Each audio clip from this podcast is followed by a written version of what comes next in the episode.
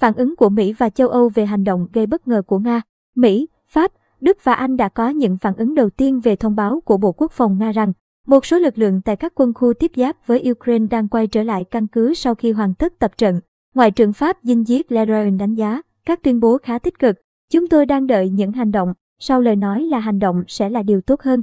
Trong khi đó, Điện Elysee cho hay, trong cuộc điện đàm kéo dài một giờ, Tổng thống Pháp Emmanuel Macron và người đồng cấp Mỹ Joe Biden đã nhất trí về tính cần thiết trong việc xác minh tuyên bố bắt đầu rút quân của Nga.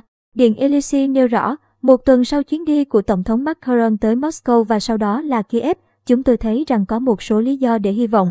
Tổng thống Pháp nhấn mạnh sự khởi đầu của một động thái giảm leo thang sẽ phù hợp với những gì Tổng thống Nga Vladimir Putin đã nói với ông Macron trong hội đàm. Tuần trước, cảnh báo nhiều vấn đề có thể xảy ra với quy mô triển khai quân sự vẫn còn rõ ràng của Nga, Phủ Tổng thống Pháp lưu ý. Có một động thái cần phải được xác minh và củng cố, đồng thời nói thêm mọi thứ rất mong manh.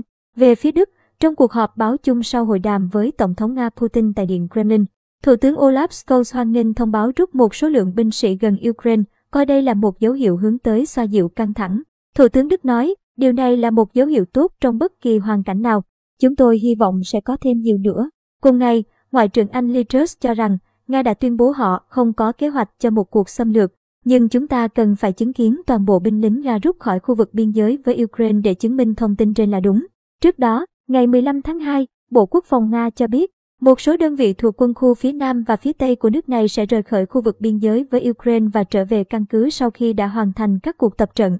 Đây là thông báo rút quân đầu tiên của Nga trong nhiều tuần qua, có thể làm xuống thang căng thẳng giữa Moscow và phương Tây.